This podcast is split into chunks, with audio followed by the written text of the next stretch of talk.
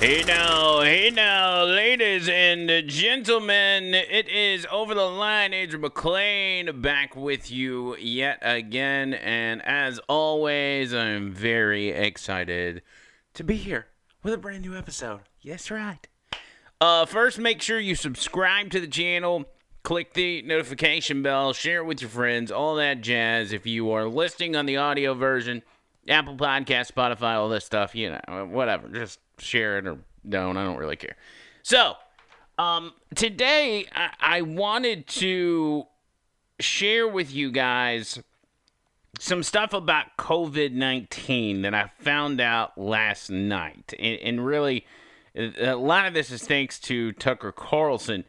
And, and it's it's shocking information, but it's information that really I've been telling you about since this whole thing. But it's really putting the puzzle together as far as what COVID 19 has been this whole time. And what it's been is the great American scam. That's what COVID 19 has been. It's been one giant scam. And I'll explain it to you a little later in the show why that is. But of course, the 2020 election has taken over everything. And every time I think I've got something to kind of divert our attention just for an episode, doesn't happen. Plus, I missed some stuff from yesterday, so I want to share that with you as well. But we'll we'll cram it all into this episode. Right now, as we're doing the show on December third, 2020, at almost 11 a.m. Central Time, they are having the Georgia Senate oversight hearings with the Georgia Senate Oversight Committee, and they're talking about the voter fraud, the voter irregularities as far as I know, they're not having average citizens come up and testify as they did in Michigan just yesterday and the day before. But they're talking to some of the officials that were dealing in the vote, and, and I'll actually go over here to it real quick. I'm not sure who this guy is that's speaking. I think he's one of the election officials, but let's see if we can just pipe this in for a second and maybe we can get ourselves some good information. Let's see what happens county's focus, the Board of Commissioners' focus is to prepare for the January 5th runoff, the two U.S. Senate uh, seats plus a Public Service Commission seat, and we want to make sure that our process is open, fair, and transparent. So that is my commitment to you, and I think that I'd like to ask the manager to come up if there's anything that I that I missed that I should not have said, the shit rather did not say as a, as an overview. But we're prepared to work with you. We'll follow the directives, instructions the Secretary of State, and anybody else. We just want to get it right. And I think, by, by the way, I would give ourselves, Fulton County, an A plus for the work that we that we uh, that we did for with respect to the. Uh, to the uh, November 3rd election. And this just came in. I think this is instructive and helpful. This is from the Metro Atlanta Chamber. On behalf of the Metro Atlanta Chamber, we congratulate and thank you for an organized, efficient, and transparent election. You oh, geez. Okay, so th- this is a guy that's defending what they did in Georgia and how great the Fulton County and Atlanta elections were, and we we know that's a lie. We know that's an absolute lie. But whatever, whatever. You know, the, the other side's got to come up and speak. They're to have their opportunity. So be it. Uh, I, I'm sure as I monitor this thing throughout the day, we'll probably have some things that we can bring to you and and in short clips and not hammer you with it. But course, uh, since we're talking about these hearings, let me go down this road real quick, and then I'll get to the COVID nineteen stuff. Over the past two days, there have been hearings in Michigan on what is today, Thursday. So on Tuesday, you had the oversight committee bringing up witness after witness, people that have sworn, uh, signed sworn affidavits and gave their testimony, the same testimony that they gave on those affidavits that could, you know, get them in legal trouble. They could be charged with perjury if they lied on it. It's very important to note that. And they came up and gave that testimony to the oversight hearing, one after another after another. This thing went on for like seven, eight hours. It was all day long, and I don't even know if they got everybody in. Maybe they did, maybe they didn't. And then yesterday, Wednesday, uh, December 2nd, they had the same thing happen where they and I I'm not 100% sure that it was the same committee. I want to say it was a different committee, but Rudy Giuliani and Jenna Ellis was there this time and they had some of those, I guess a select few of those witnesses with them recounting their stories and then Ju- Giuliani questioning them to kind of help explain it better, I guess, and then obviously questions from the panel as well and you had a couple hostile Democrats on that panel, which didn't turn out well for them. They made themselves look like complete idiots. But going back to December 1st, on Tuesday, there were two or three instances, and I'm not, this is not all of them, but these were notable in my mind, and I, uh, I couldn't find them all. I found one or two of them. Instances of immigrants that have immigrated to this country from countries that do rig their elections. They are proud Americans, now proud Americans. They are giving back to their country by working on election day for the polls or for the ballot challengers or the political parties or whatever. And what they saw absolutely devastated them because it's exactly what they fled. And it is an amazing thing to hear these people recount these stories because they have a perspective that Andrew McLean doesn't have. They have a perspective that you don't have because you've likely grown up in America. You don't know anything different. You know from the history books and the news and everything else what goes on in these countries, but you never experienced it. A lot of these people did. So imagine their shock as they watched it go down in front of their very eyes when all they've known about America is how great, wonderful, and, and how it's the land of opportunity. And they're watching America go down the same exact road that their respective countries went as well. This was one lady, this was from December 1st, recounting her story of what she saw while votes were being counted there in Michigan, in, in Detroit, Michigan, in her uh, her vote counting complex deal. Whereas the countries we come from, a lot of things happen, but all of that changed the day um, I went there. Like I was on, I was at TCF on both the days, third and the fourth. Third was pretty much um, the same monotonous stuff going on, nothing much to note, uh, other than occasional ballot challenging. But the, next day, next day is where um, I noticed a lot of uh, issues. Um, there was a group of people uh, who were like agitators who were trying to get uh, GOP people in trouble. And uh, from my skin color, everybody assumes that I'm a Democrat. And uh, so they just kind of come to me. And uh, one of the ladies was thinking that Let get, let's get these MFs out. And I'm like, MFs who? Like, because uh, she thought I was a Democrat. Then when I pulled out my. So, so, so take note of that, okay? this lady is uh, a minority. She's an immigrant. So these cocky Democrat operatives that are, that are in these vote counting centers go up to her, just assume because she's not a white person that she's a Democrat, and kind of gives her a nudge of, "Hey, let's get these MFers out of here. These MF and Republicans, let's let's kick them out." And she's, she's like, "What are you What are you talking about?" this kind of stuff happened over and over and this is the stuff we heard over the past two days and it's absolutely fascinating i, I can't stress that enough because you got a, a look a front row seat as to what happened in these vote counting centers. There were situations where the gop challengers ballot challengers were being harassed by the democrat operatives but democrat ballot challengers the democrat lawyers the supervisors, which were obviously Democrats as well, they would get up in these people's face. They would threaten them with a letter opener or a pen until they decided to, to fight back or say in a loud voice, Are you threatening me?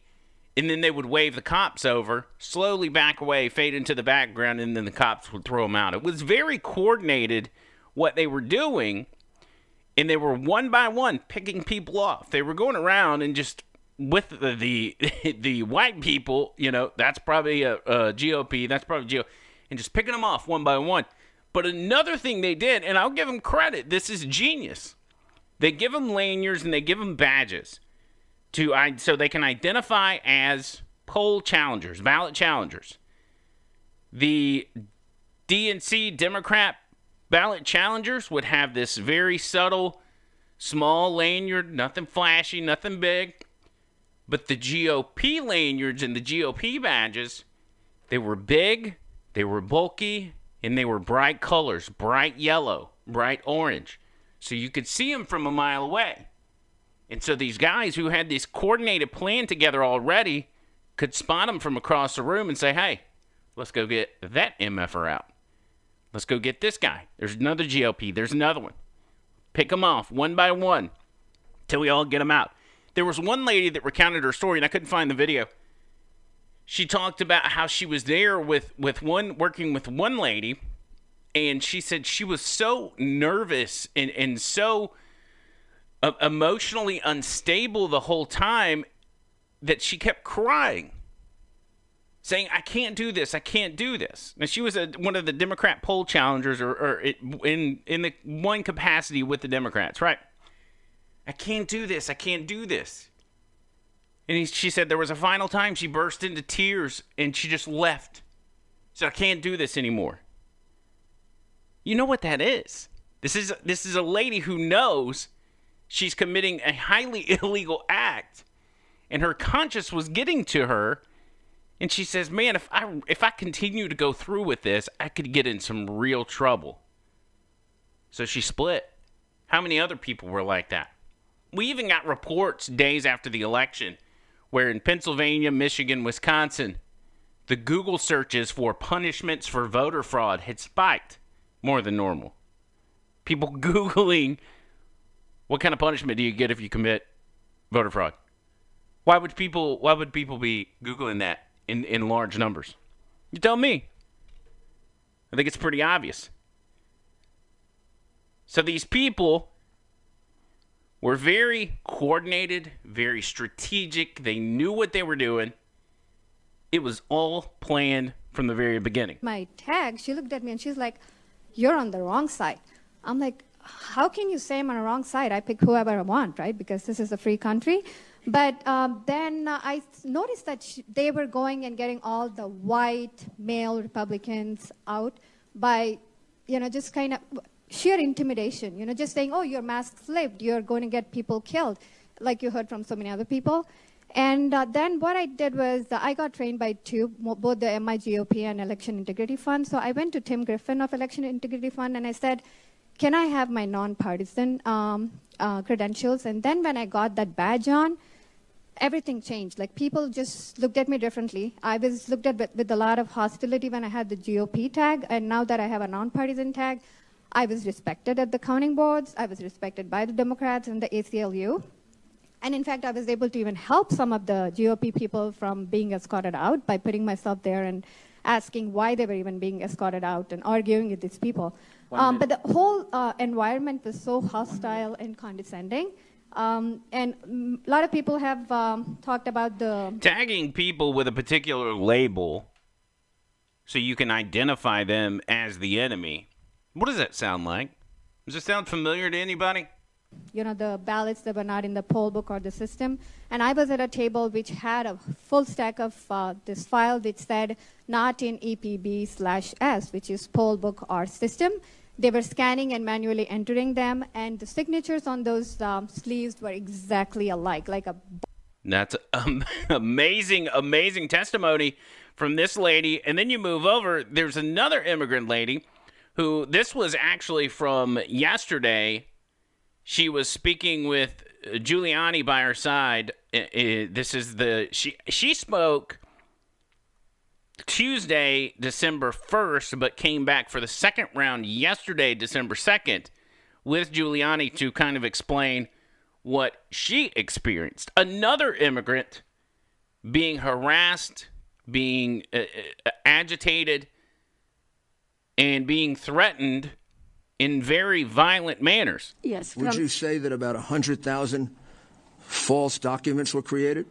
Yeah, from September 22nd till I would say till September 30th. Yeah, about 10 days. I mean, I was there till October 2nd. And you estimated, uh, when we went over this, about 10,000 a day.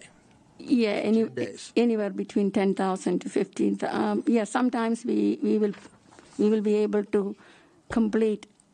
I even remember 14,000 packages. Sometimes it's 12,000. So you can just to be on the safe side, you can say 10,000 per day. That's a good number. And just before we leave this, would your supervisor say this to all of you publicly? In other words, he would say, today, the date we're going to use is whatever. Yes.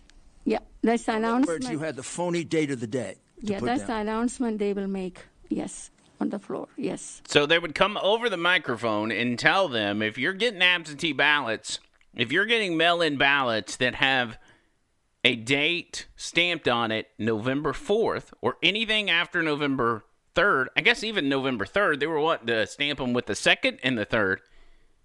Go ahead and backdate it. Backdate it so we can still count those. You can't do that. That's illegal. That's that's the equivalent of somebody casting a vote in person on November 4th. It's insane.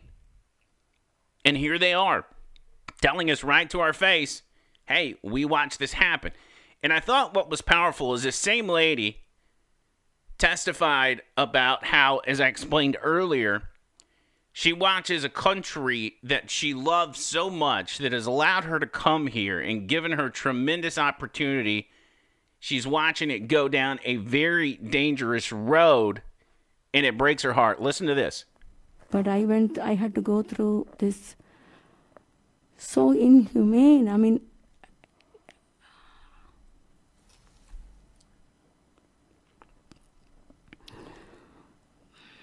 Is there anything else you'd like to say, Jesse, about your experience?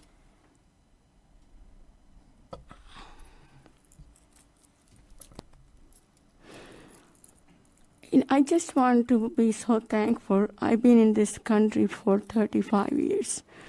I'm so thankful for this country for all the opportunities. And I am, I am who I am because of this nation. And she's watching it go down the road it's going down. Again, it, it's a feeling that none of us could really understand because we haven't come from a place that didn't give us those opportunities, that didn't, didn't give us those advantages, privileges, if you will. She has. And now to watch this stuff go down, it's got to be absolutely, absolutely heartbreaking. One more. This one from yesterday as well. This is a guy who is talking about what he saw through the night while counting ballots or challenging ballots in Detroit at the um, what do they call it the the TCF Center and the illegal obvious illegal activity that was conducted all night long. Then around um, 4:30 a.m., we had a, an announcement that a new shipment of ballots were arriving, and these boxes of ballots were brought in by Mr. Baxter himself at 4:30 a.m. from the rear of the room.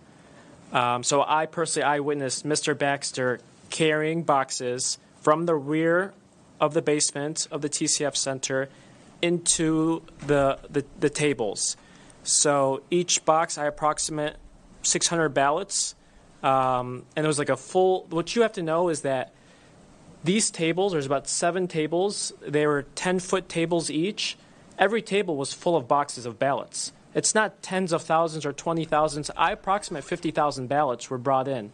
Now, were all of those ballots brought in from the rear entrance to the TCF Center? I don't know. They were brought in from the TCF Center, but they was, there was a lot more than just the ones that were brought in from the, T, the rear entrance to the TCF Center. And I'm talking, this is the 6 a.m., this is when we're starting at 6 a.m., the 4.35 a.m. It was a 50,000 ballots on the table, equal to the two rounds that we did before. We did a round around 10 p.m. to about 1, p, uh, 1 a.m. and then 1 a.m. to about 4 a.m.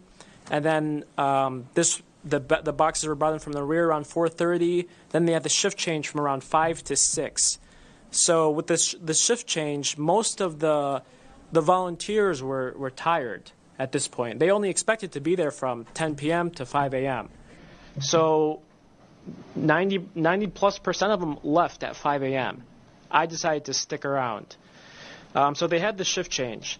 At, a, at 6 a.m., Mr. Baxter and his uh, management team got back on the microphone and said, "This is what the new sh- the new shift change, right? The new employees says this is what democracy is, is supposed to look like." Right in front of everyone, the whole room cheered. Wow. This is what democracy looks like. Tell me, tell me what that sounds like. Where, where have you heard that phrase before? This is what democracy looks like. Oh, that's right. You always hear it at left wing protest. This is what democracy looks like. This is what democracy looks like. Now, why would supervisors that are running a, a, a vote counting center come over the mic with a left wing chant of this is what democracy looks like, only followed by the place erupting in applause? We heard other testimony to the same effect.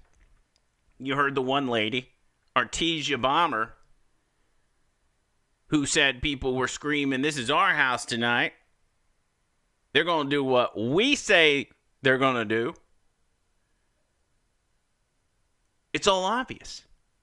There is. there's no middle ground. There's no, well, maybe they meant this, or maybe they meant that. No. It's cut and dry. it's blatantly obvious. And these are people, okay, these are people that are not partisan people. Okay, I believe I'm fair minded, but I have been accused many times of being willing to drink Donald Trump's bathwater.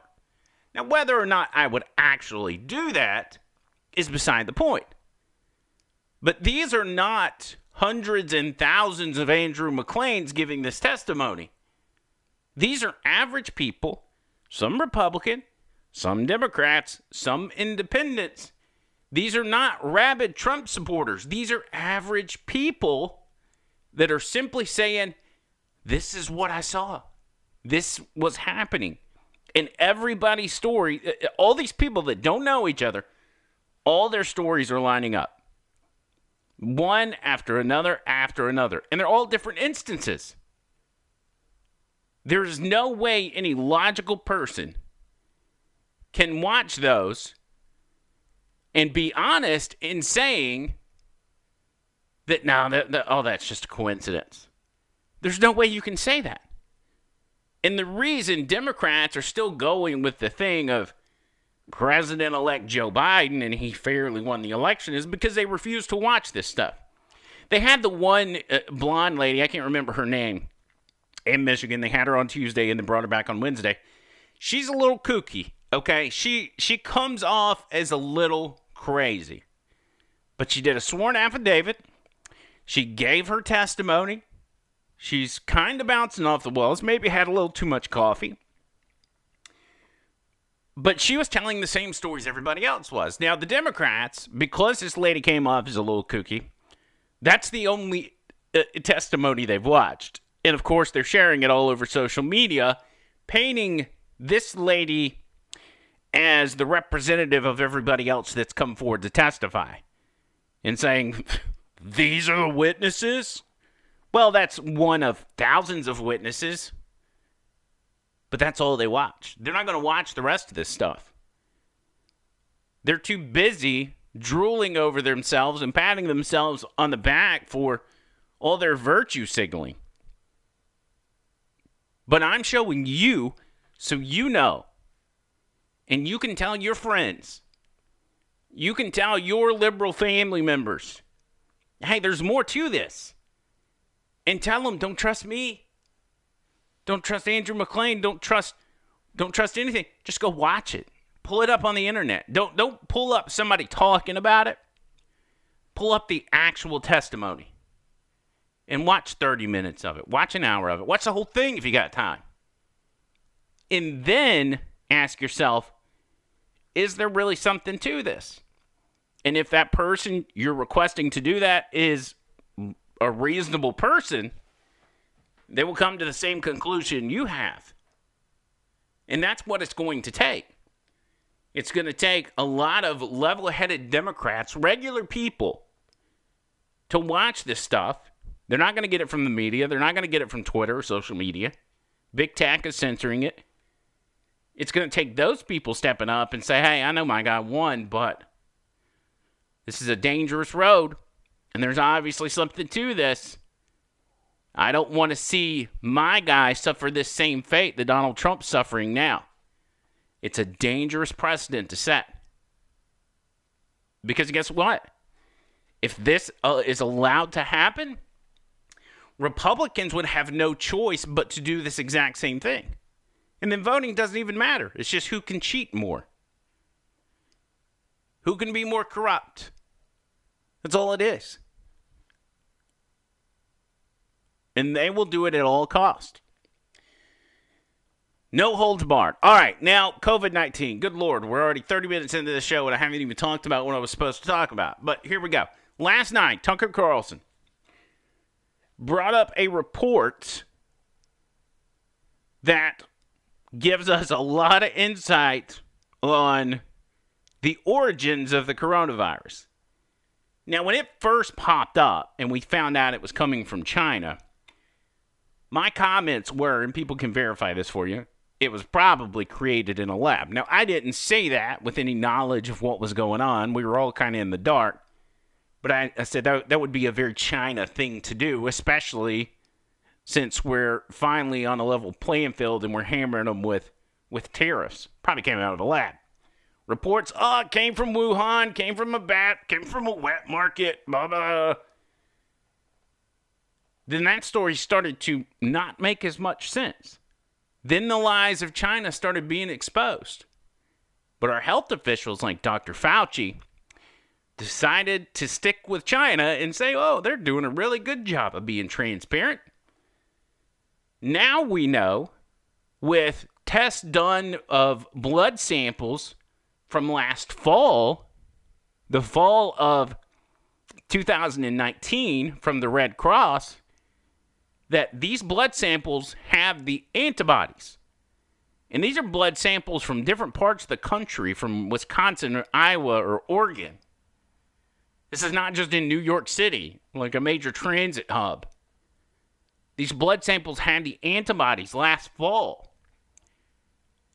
And if they had the antibodies last fall, that means they had the coronavirus even earlier than that.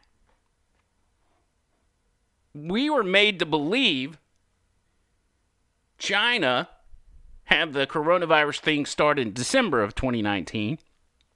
And then it slowly made its way here to the US until it hit our shores in January, February. That turns out to be a bold faced lie. Now, what I'm going to do is I'm going to play you the segment from Tucker Carlson last night. It's kind of weird because it's got part of it blurred out, but just that'll probably keep me safe and allow me to continue to post this on YouTube. But let him lay out the facts for you here, and then on the other side, I'll continue to comment on this stuff. Check this out Tucker Carlson. I also wanted to do this because I don't want you giving Fox News any ratings. So if you can just watch it here, they don't they don't get uh, they don't get any credit for it. The latest evidence comes from samples collected during Red Cross blood drives last year and now analyzed by the Centers for Disease Control. In a study published on Monday, researchers tested 39 blood samples from the states of California, Washington, and Oregon. That blood was collected between December 13th and December 16th, 2019. At the time, no one in the United States had heard of COVID 19. The Chinese government didn't even acknowledge its existence until December 31st. And yet, every one of those samples just tested has come back positive for the coronavirus antibodies. All of them. Keep in mind that antibodies don't develop for at least a week after exposure to the virus. That means the Wuhan coronavirus was being transmitted throughout the American population far earlier possibly months earlier than we were told. What does that mean exactly? And how did it happen? We don't know yet how it happened, but we know for certain that it did. The CDC has found dozens more positive samples from blood tests taken at the beginning, beginning at the end of December, and they found them in many other parts of the country, across the country Michigan, Iowa, Massachusetts. Analysis of tests in other countries has shown even earlier spread of the virus. Scientists now know the virus, the coronavirus, spread to Italy as early as last September and to South America two months later in November. So clearly, what we have been told for almost a year about the origins of the coronavirus is not true. Why are we just learning this now, a month after a presidential election? We've had reliable antibody tests since the summer. So no one thought to test Red Cross blood samples until now? Why weren't elected officials demanding a coherent account of where this virus, this virus that has changed American history forever, where this virus came from, how it got to the United States, and how it spread through our population? Why don't we know that yet? Because nobody seemed to care. Our elected officials were too busy enjoying their newfound power. They were shutting down small businesses, arresting people for kayaking without masks. Back in January, 11 months ago, the Department of Homeland Security warned that American airports could be ground zero for a new pandemic. But Congress yawned. They were occupied that day. On January 24th, a day when these blood samples now prove the virus had already spread across the continent, the Trump administration held a classified briefing on the coronavirus for the entire U.S. Senate, but only 14 senators showed up for it. Why was that? Well, that briefing was held on the very same day as the deadline for senators to submit their questions for impeachment. So the people in charge of protecting the country were not worried about coronavirus. Instead, they were standing in front of their mirrors rehearsing their star turns, the moment when they could finally confront Alan Dershowitz about the dreaded Zelensky phone call. Now they're claiming the pandemic caught them completely by surprise. How do they get away with that? They get away with it because our public health establishment gives them cover and has all year. Two days before that classified Senate briefing that only 14 senators showed up for, Dr. Tony Fauci went on television to reassure Americans they could relax. Calm down, America. You can trust the Chinese government. If the Chinese are telling us that this virus jumped from a pangolin in a wet market and no one even knew it existed until New Year's Eve and we're doing our very best to contain it, then that's what happened. China uh, has been known to fiddle with their stats before. Do you trust what they are telling us about this illness? From what I can see right now, they really are being much, much more transparent than what happened with SARS, where they really kept back yeah. information for a while. It was embarrassing to them. They're really transparent now. They put the wow. sequence of the virus up on the public database right away. So, in that respect, okay. they've been transparent. They're really transparent now, said Dr. Anthony Fauci. Now, in a well functioning country, a line like that would make certain that you never work in public policy again. Transparent? Transparently dishonest. We know that for certain. Chinese officials are now claiming the virus came to their country from somewhere else. It arrived in frozen food, possibly as a bioweapon staged by the U.S. military. They're not saying that in secret, they're saying it on social media. But so far, Twitter hasn't bothered to fact check that claim. Like Tony Fauci, Silicon Valley trusts China, trusts China far more than they trust you. Ron Klain trusts China too. Ron Klain is Joe Biden's pick for White House Chief of Staff. On January 27th of this year, Klain told Axios that China has been, quote, more transparent and more candid than it has been during past outbreaks. Why did Ron Klain think that? Possibly because the World Health Organization told him to think so. On January 8th, the WHO, funded of course by the Chinese government, released a similar message. Here it is, quote, Preliminary identification of a novel virus in a short period of time is a notable achievement and demonstrates China's increased capacity to manage new outbreaks. It was like a press release. In other words, the rest of us ought to be thanking the government of China for the blessing of COVID 19. Much appreciated. A week later, the WHO was back with more demonstrably untrue propaganda straight from their overlords in Beijing. Quote, Preliminary investigations conducted by the Chinese authorities have found no clear evidence of human to human transmission of the novel coronavirus. That was yet another dangerous lie that without question cost American lives. But Twitter didn't fact check that either. Instead, the American media, as a group, dutifully amplified the message. China did nothing wrong, they told us. Anyone who suggests otherwise, who suggests this thoroughly Chinese virus came from China, is by definition a racist. Whose fault is it that Americans are dying from the virus? It's America's fault. It's your fault. Stop asking questions. And by the way, they're still saying that. So thorough was the news blackout on the origins of this virus, the Chinese origins, that you had to go to Australian television to find out what was actually happening.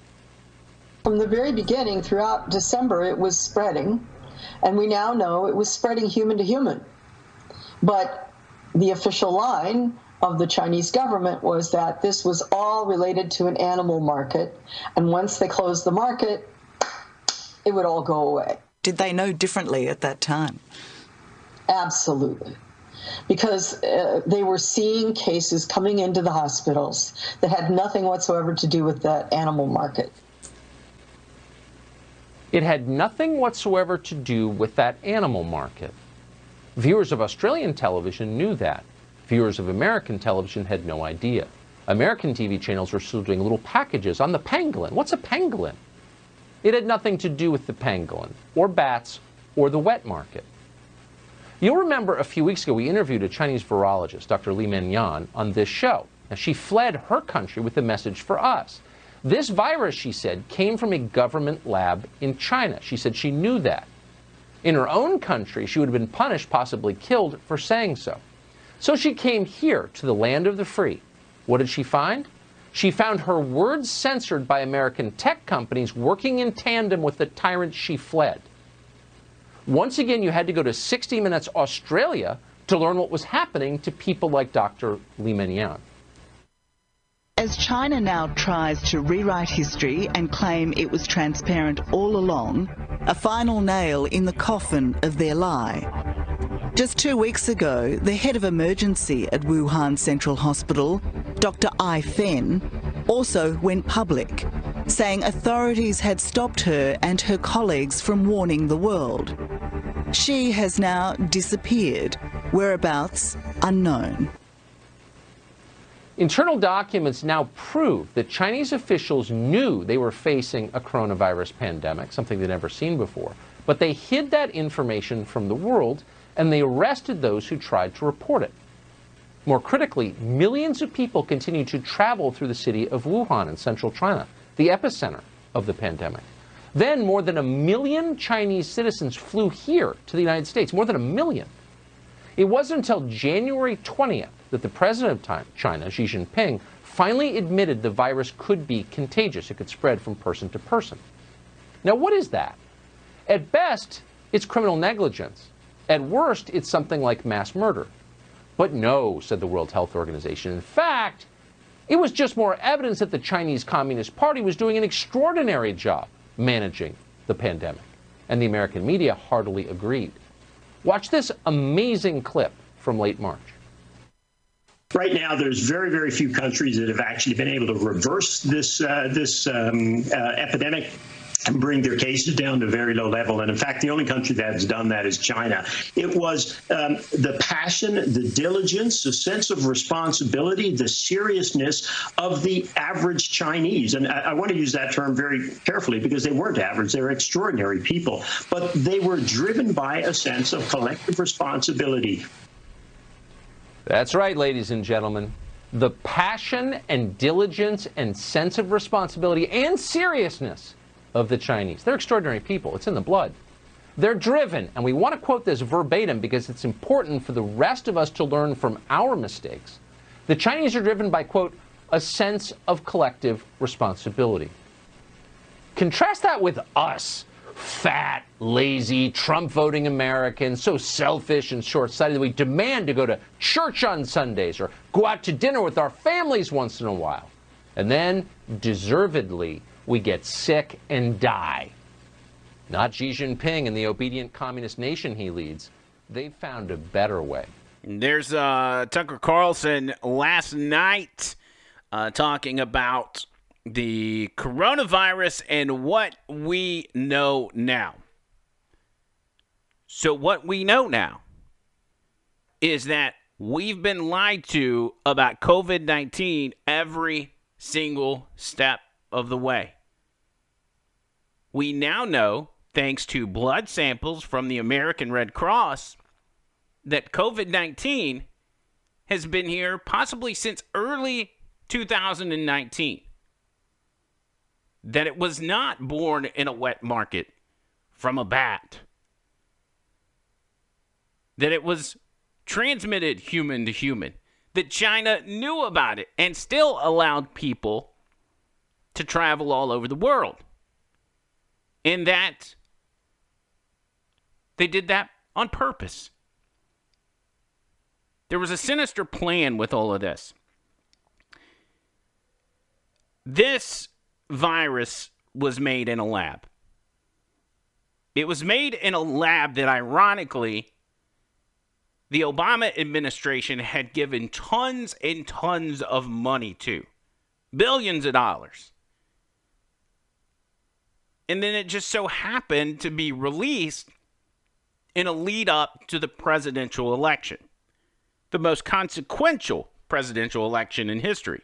A presidential election where the guy that benefited from it didn't even feel the need to campaign at all. It's not that when the Obama administration gave all that money to the Wuhan lab that ultimately created COVID 19, that they knew Donald Trump would run and become president and be a threat to democracy.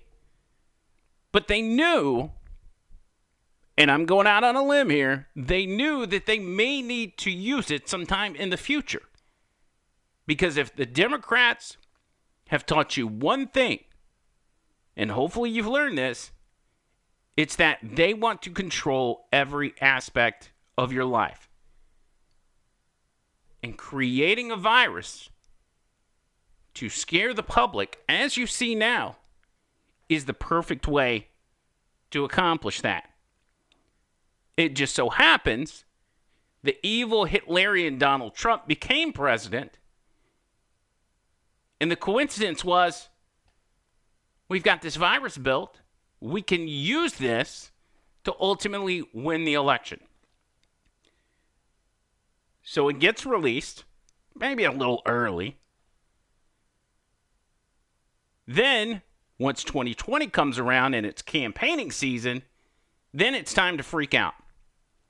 Then we can tell everybody about the coronavirus, how dangerous it is, and how everybody needs to stop what they're doing and lock themselves in the house. No more Trump rallies. No more real press conferences. No nothing. Everybody lock it down. And now look what's happened. The biggest voter fraud scheme in history committed through mail in voting that was only made possible by coronavirus. Why did they wait if everyone knew? Why did they wait till 2020 to make it known that the coronavirus was out here? If we had already been dealing with it for a year, nobody even knew. Because it was campaign season. We lived our entire lives with COVID 19 spreading all across the country through 2019. Nobody batted an eye. Nobody worried about it. People got sick as they do every year. People die from being sick as they do every single year. We had no idea that a virus with a 99% survival rate was ravaging our country. But once we did, we had to shut it all down. I'll get called all kinds of names for this theory but it's weighed on my mind for months and months as we learn more about COVID 19, the election, voter fraud. And I'm starting to piece it together as one big evil Democrat scheme to take this country back from the people. Because that's what's going on the people for the past four years finally got their hands back on their own country. And the greasy, sleazy establishment in Washington, D.C. was not going to have it. And if it was creating a pandemic in order to get the country back in their hands, they would certainly do it. That is what you've seen here. We all had it in 2019. Chances are, if you're watching this, you've had it possibly two years ago and don't even know it. We all lived a perfectly normal life. 2019, what a great year that was. But when January came around, once we really started about talking about the 2020 election, that's when all hell broke loose. Again, call me crazy, whatever, I don't care. But I've been piecing that together for a while. And now that we know for a fact how long this virus has been here, now's the perfect time to put it out. Make sure you like, subscribe, get on over the line on social media on Facebook. We're on Parler, we're on Twitter, we're on MeWe, and we're on Apple Podcast and Spotify. Find us anywhere and everywhere. Make sure you share this with your friends, families, loved ones, and mask breathing Corona Bros. Give it to everybody. They need to know. Until next time, see you, cuz.